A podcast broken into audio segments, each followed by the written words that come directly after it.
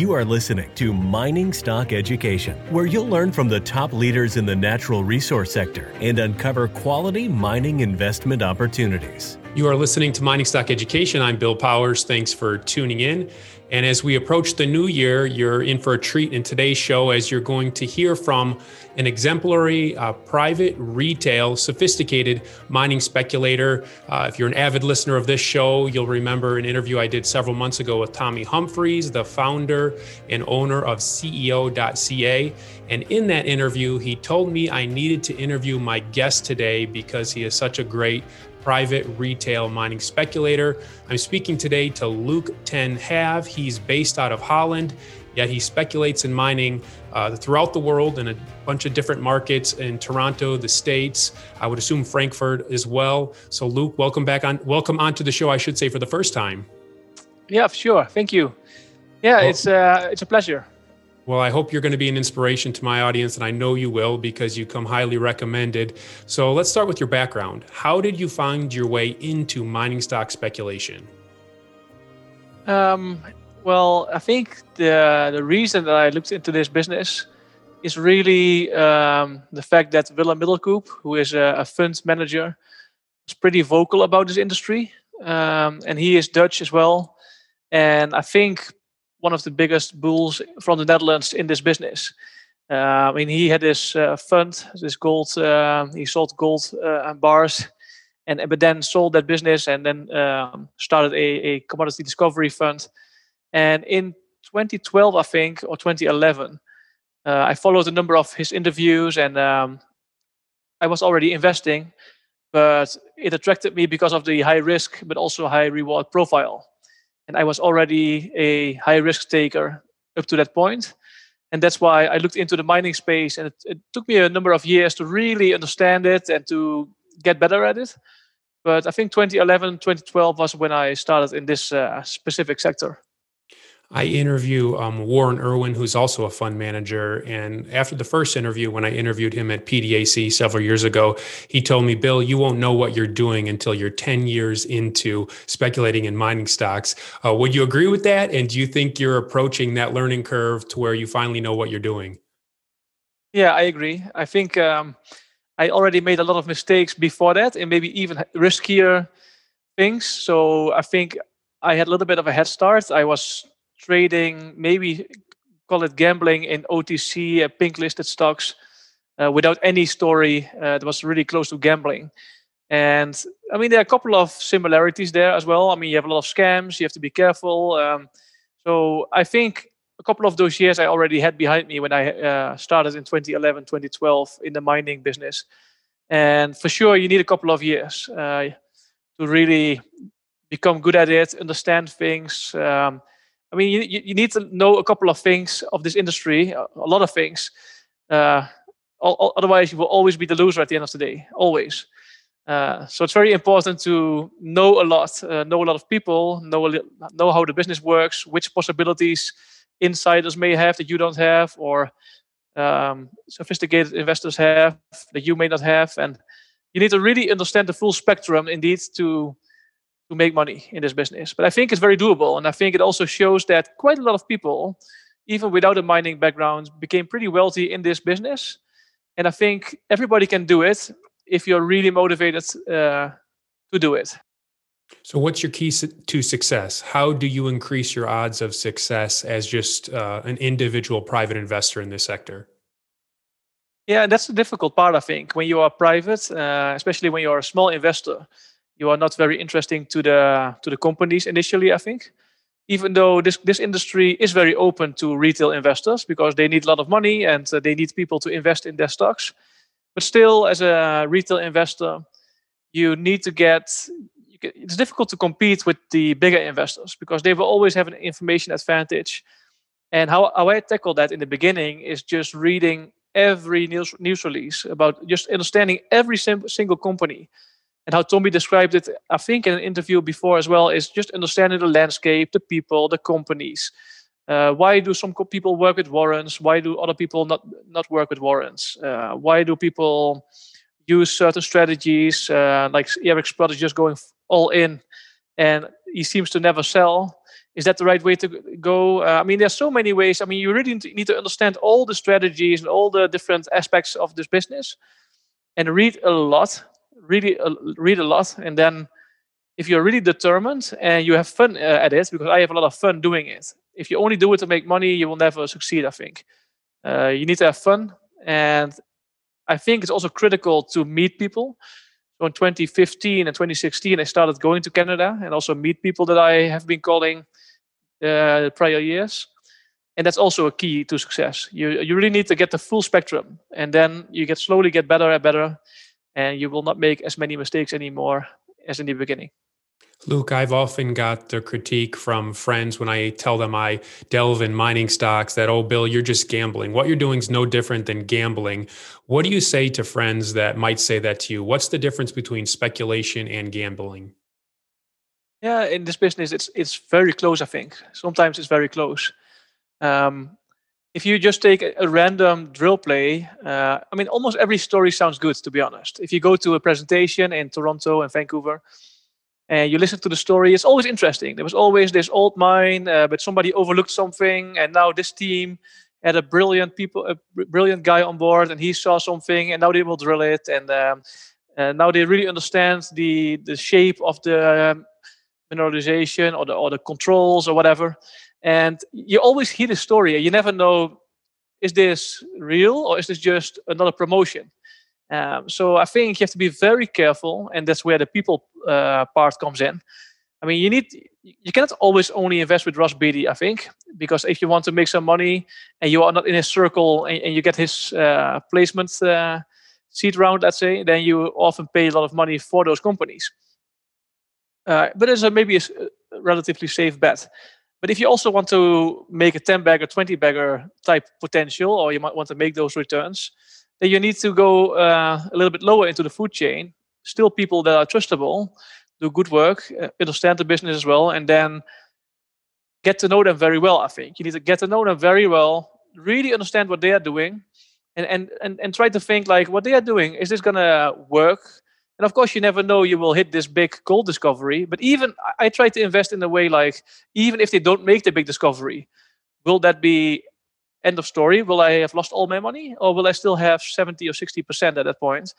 Uh, because that's acceptable, I think. If you are going for 10 baggers, you cannot do it without having without losing 30 or 40 percent, or maybe everything.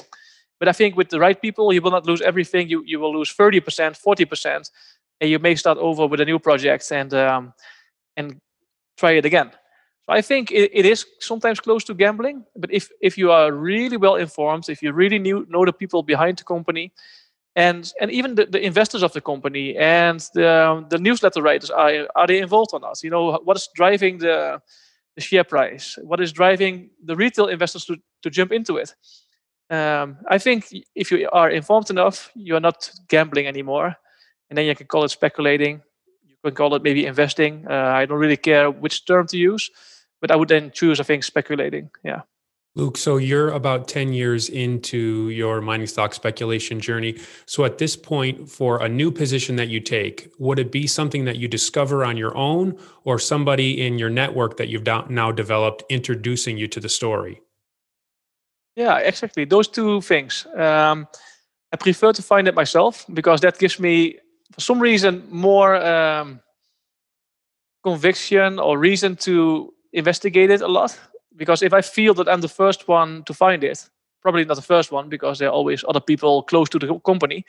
But if I'm one of the few that really understands it, you're already in a better position than all the other people.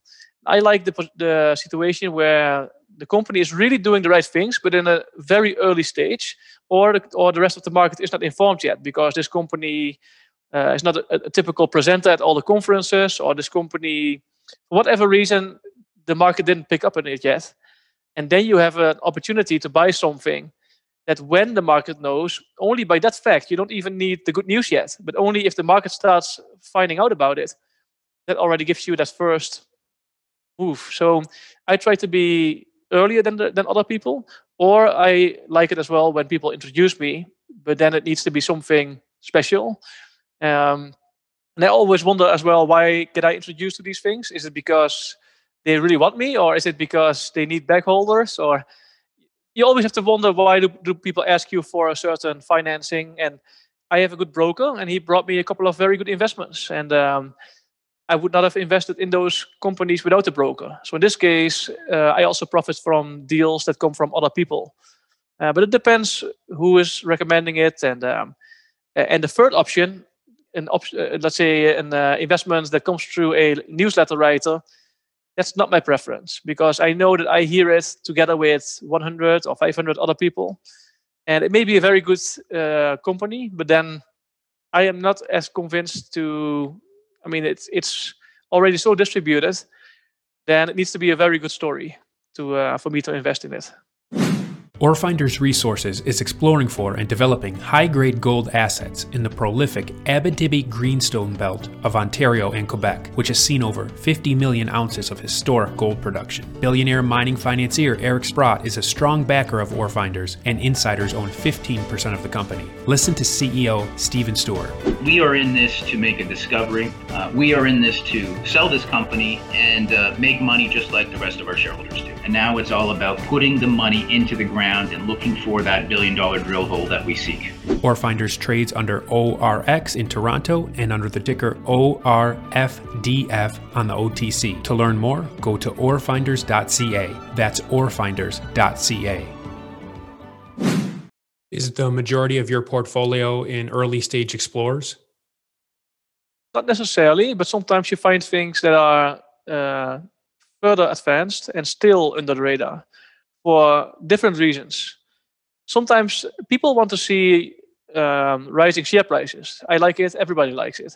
And some companies have difficulties doing that and because the company is doing a lot of good work, but the structure somehow prevents it from, from going up. Maybe they invited the wrong shareholders or um, maybe they invited a number of flow through funds and, and they participated in these uh, placement rounds and they always sell after four months. You constantly are fighting against your own shareholders because they are selling after four months because of tax reasons. Uh, so you always want to be want to know why people are selling.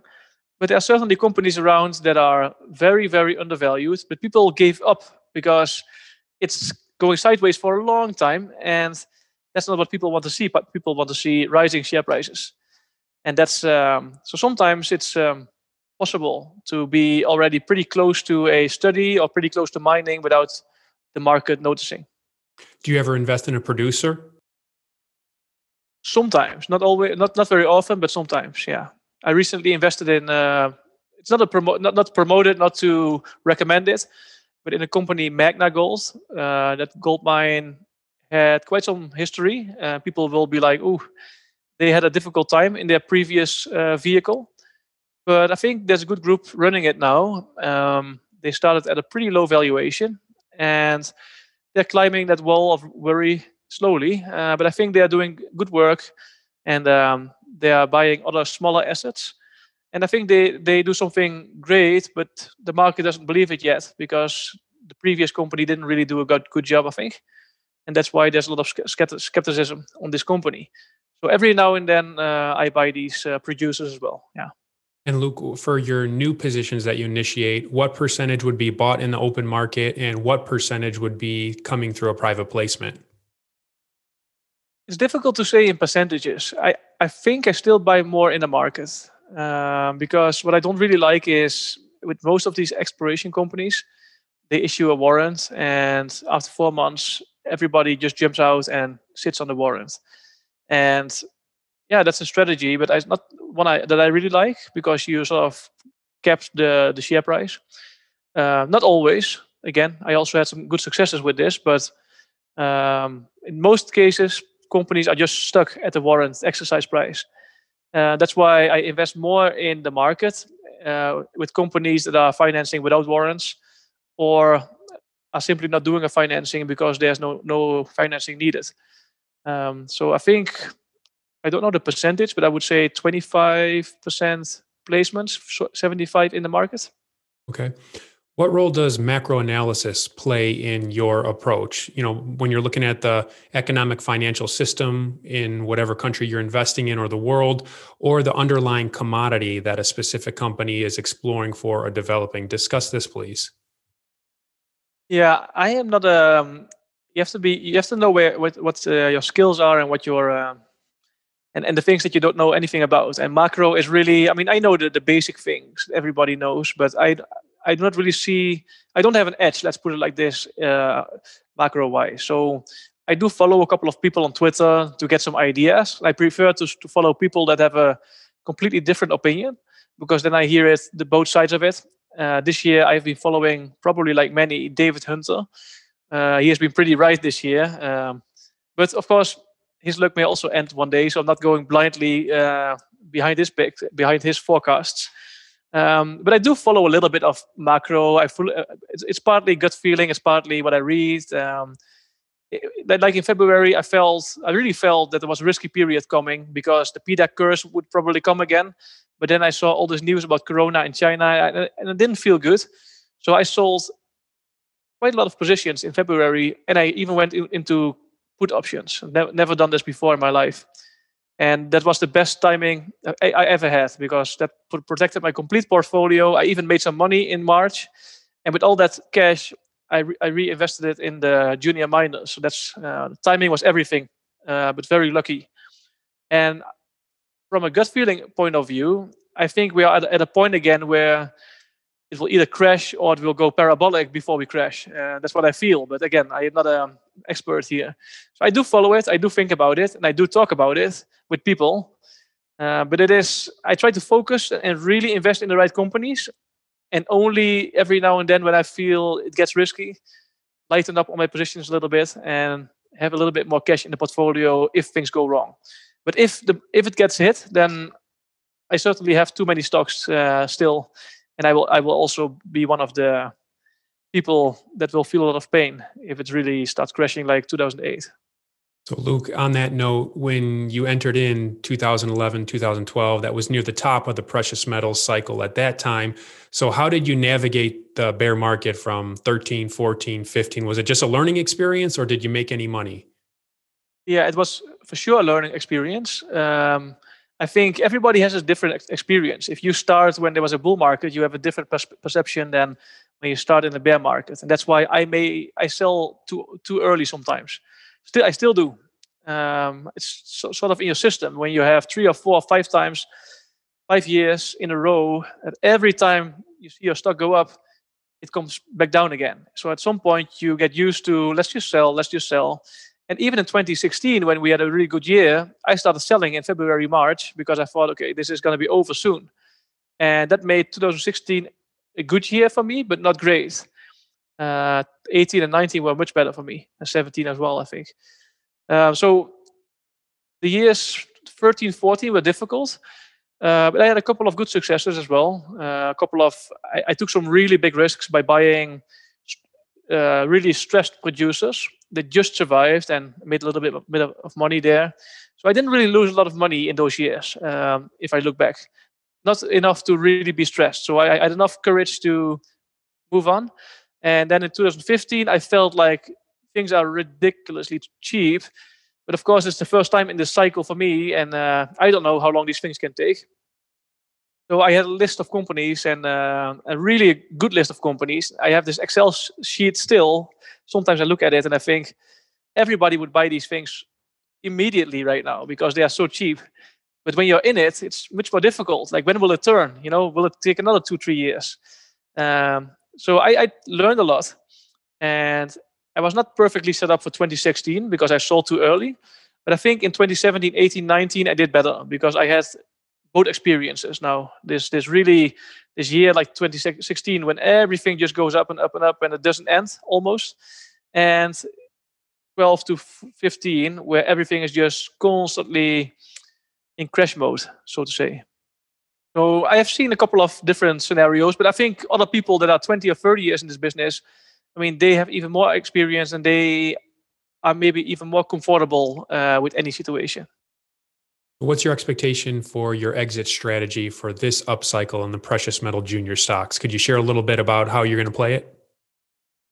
Yeah, I, I do not have I do not have a really good plan in place. I think, um, if I'm really honest, I have I, I, try to always be a bit protected. So like right now, I have a couple of put options there.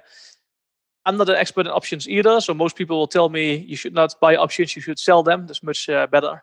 But I bought a couple of options um, just if things go wrong in the next two or three weeks, then it will help me a little bit. And I will keep on doing that every month and just see it as an insurance premium that I pay every month uh, to buy a, a, couple of new options. And I accept the loss. I can just live with it. And the other side, I want to have a little bit more cash in my portfolio um, compared to other months or other years. Uh, but I also want to be invested because I also think there's a likelihood of another uh, strong six months or 12 months. Uh, nobody knows how long this may take. And who knows that we will get another nice year for the precious metals equities. So I'm invested and I hope it goes up, but I have a little bit of protection in place. Other than the precious metal juniors, are there any other commodities, junior mine copper, zinc, uh, that you're investing in right now? Yeah, copper and zinc as well, but it needs to be something that I know better than the rest, or it needs to be very good. Um, I think Adriatic Metals is, is a company that is maybe seen as a silver company, maybe seen as a zinc company. That's just a, a deposit that's so good that it will work, unless there is a red flag that I don't know about. Um, and I think with zinc, I try to do it like that. I want to be in the best deposits, the best discoveries, or something special, something that is simply too cheap, or maybe another opportunity that presents itself. But there are so many different opportunities that you, you can never say like only in this case or only in that case. Uh, I bought a zinc company in 2015 in in the UK for one million pounds market cap. Uh, I took a really big position because they didn't only have a zinc project; they also had a manganese project, and they had another zinc project, and they had a royalty on the Dalradian mine, Dalradian project. And in my mind, that, that royalty was worth at least 20, 25 million. And I was paying 1 million because everybody looked at the company as a pure zinc company. And I bought it for the royalty, but, but all the other assets would, would uh, sort of help me a little bit if uh, things would go wrong. And ultimately, that royalty was sold for, I think, 25 million Canadian. And um, also the, the zinc assets are now still being developed. So that became almost a 10 bagger, even though it was just a, a zinc play that never, nobody liked. But the royalty kicked it, and then they basically separated three different companies. Now we have one zinc company, one manganese company, and one zinc exploration company. And that's just an extra bonus uh, on top of the royalty sale. So there, are sometimes there are just opportunities uh, that I'm not looking for these opportunities at the moment, but they may just present themselves, and then it could be uh, well worth it. Goldterra Resource Corp is a gold exploration company that has assembled a highly prospective district scale land position on the doorstep of the city of Yellowknife in Canada's Northwest Territories. Goldterra is currently focused on expanding and delineating gold resources at the company's Yellowknife City Gold Project with a goal of discovering over 5 million ounces. With ready access to infrastructure and multiple high grade gold discoveries, Goldterra is on track to re establishing Yellowknife as one of the premier gold mining districts in Canada. Goldterra trades as YGT in Toronto and YGTFF on the OTC. For more information, go to goldterracorp.com. That's goldterracorp.com. But that opportunity is a result of your independent thinking and due diligence to where you're able to analyze the company for yourself. And so that's a payoff for you. But in my experience, as I've observed friends in this sector, when they do a lot of due diligence and they really get to know the management, like the management, feel like they have an understanding of a particular asset more than other speculators, it seems like there's an emotional attachment that can occur there too, to where you may not sell when you need to sell. Any insights you could share here? Yeah, I agree. I think that's also I have a couple of those companies where I I don't think I would sell it, but I would maybe consider lightening up a little bit. Uh, but because I like the team so much and I got to know them so well, that indeed you are more tempted to uh, hang on to your shares. Uh, but it also helps. I mean, they will not give you insider information, at least the people I talk to. Um, but if you know them very well and you know what their um, how they talk when things are just normal, and you also sometimes sense like, hey, there is something here. He, he seems to be excited about something, or um, you know, sometimes you can if, if you know people, they don't necessarily have to tell you something, but if you talk to them often enough, you get a sense that like, mm, some, something is going in the right direction. And one example is Azimut, Azimut Research, Azimut Exploration. Um, I mean, that company would never give me any inside information because they are probably one of the most strict. I mean, they would not even promote their own project. So, uh, let alone tell me things that they cannot tell me. But still, talking to them for many, many years, um, knowing all the different projects that they went through. In 2019, they found they found um, the Elmer, or they acquired Elmer, I think, and they did also all kind of surface work and tre- trenching and sampling and and and you felt every couple of months I talked to them, you just felt that was going in the right direction. I mean, they were finding what they wanted to find and more. Um, then they did uh, financing. They, they started drilling, and, and a news release came out that they found gold without the assays yet, but they had to issue a news release that what they found. They, they thought it was prudent to share that with the market. This was followed by another placement with only a couple of participants, which was, I found it quite interesting because why raise right now? Maybe some people still need to be positioned. And then in January, I just felt that things were going in the right direction. The assays came out, and um, it was a big discovery.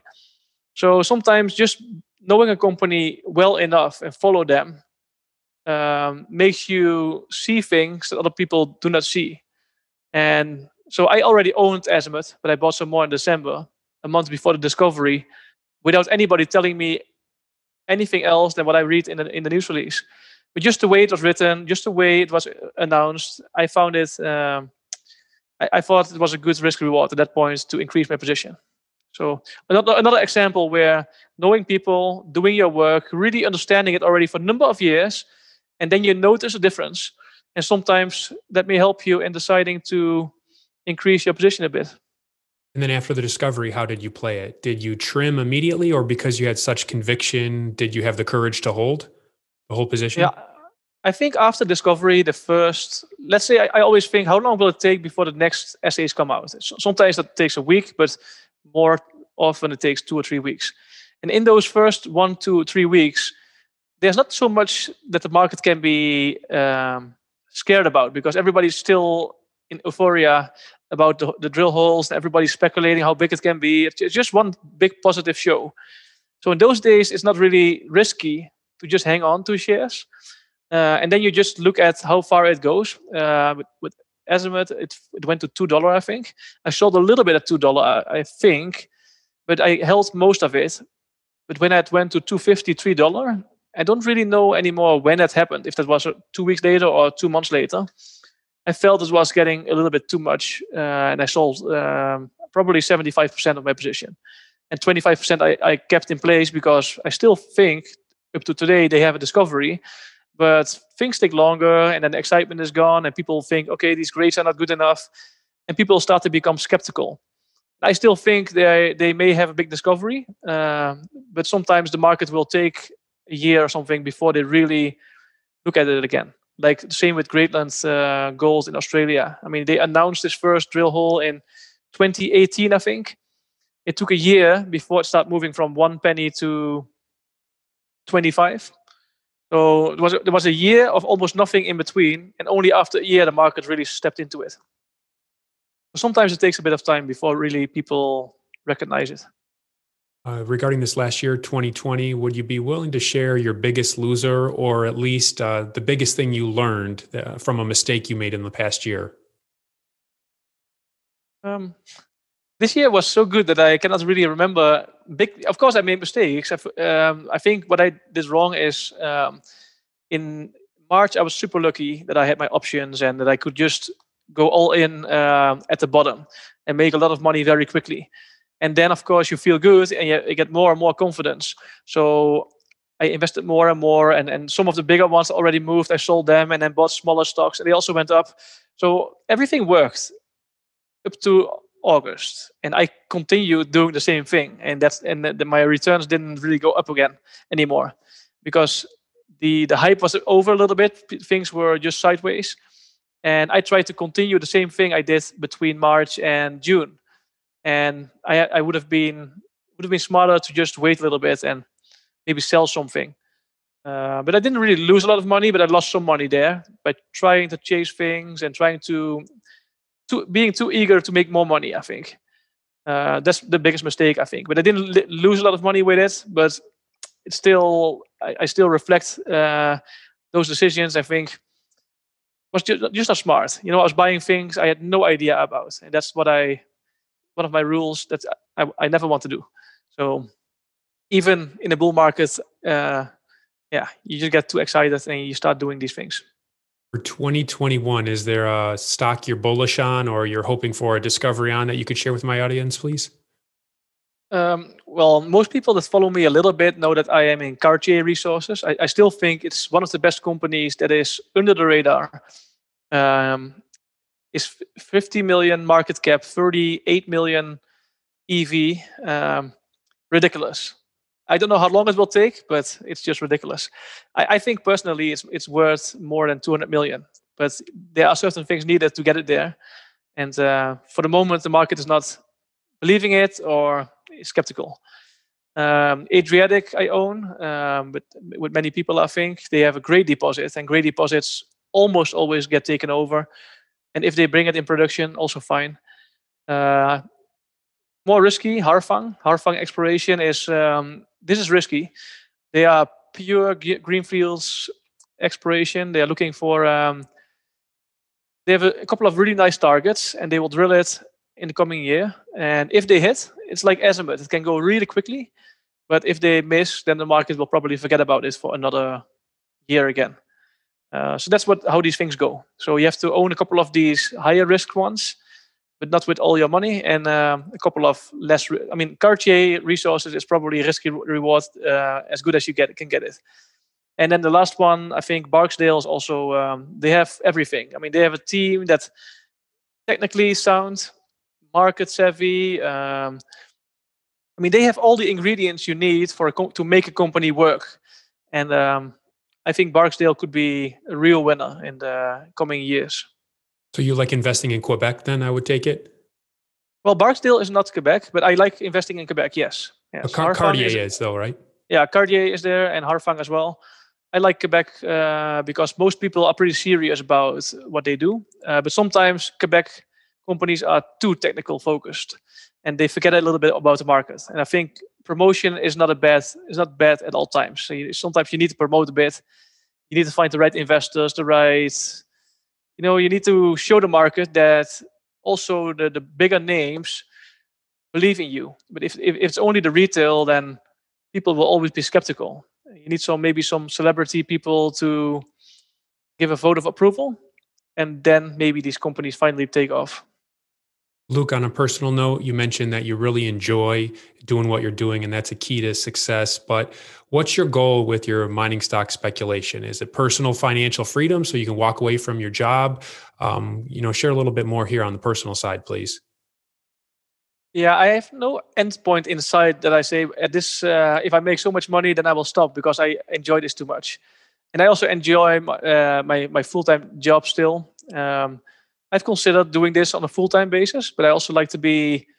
Um, I live in the Netherlands, in the eastern part of the Netherlands. There's nobody looking in, into investing here, especially not in the miners. So if I'm going to sit here all day long behind my computer, there's nobody to talk about uh, this this stuff other than over the phone. So I, my world will become really small. That's why I prefer to be also in other businesses here. Um, as a full-time job in the oil and gas because that gives me this this social uh, of social enjoyment. Um, but my my goal is to have a lot of fun and in the process make a lot of money. Excellent. And for the investors listening to us, where can they follow you? Uh, I don't really have a website, but they can find me on CEO.ca uh, under the tag at Luc ten Have, and Twitter the same thing, L U C T E N H A V E. So no email list yet. Uh, no, no, I don't think I have tried it once, or not even tried it. I started a website a couple of years ago, but that's not my type of um, business. I think I'm gonna do this um, in a private manner, or maybe closer to companies, but not in a sort of retail uh, newsletter type thing. Excellent. All right. So I'll put the link to following Luke both on Twitter and at CEO.ca in the show notes. Luke, really appreciate you coming on the show. As I mentioned in the introduction, you come highly recommended, and this was a very insightful discussion. So thank you very much. Thanks a lot.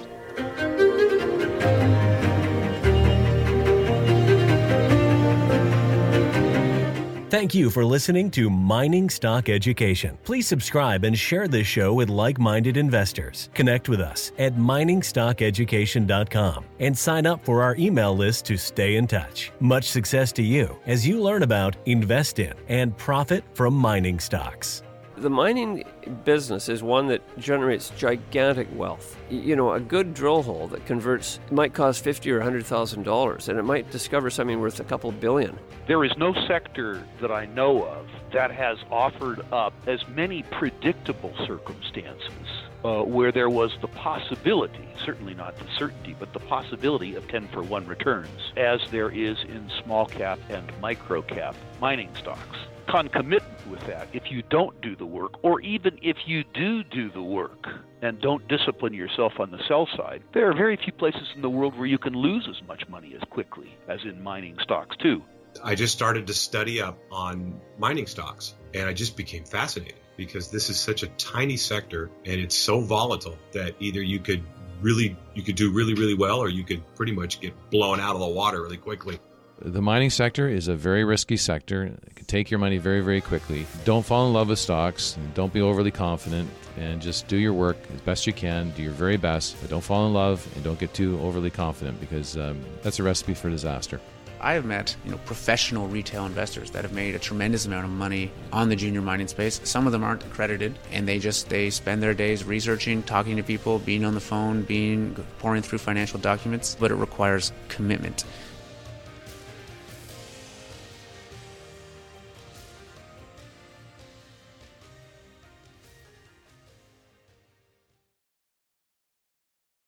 This podcast is for informational purposes only and is not to be considered personal legal or investment advice or a recommendation to buy or sell securities or any other product. We make every effort to be accurate, but the information presented is not to be considered infallible. It may contain errors, and we offer no inferred or explicit warranty. If personal advice is needed, consult a qualified legal, tax, or investment professional. Do not base any investment decision on the information contained on miningstockeducation.com, our podcasts, or videos. Make sure you always conduct your own thorough due diligence before investing. Realize that we may hold equity positions in or be compensated by some of the companies we feature and therefore are biased and hold an obvious conflict of interest. For our full disclaimer, please visit our website.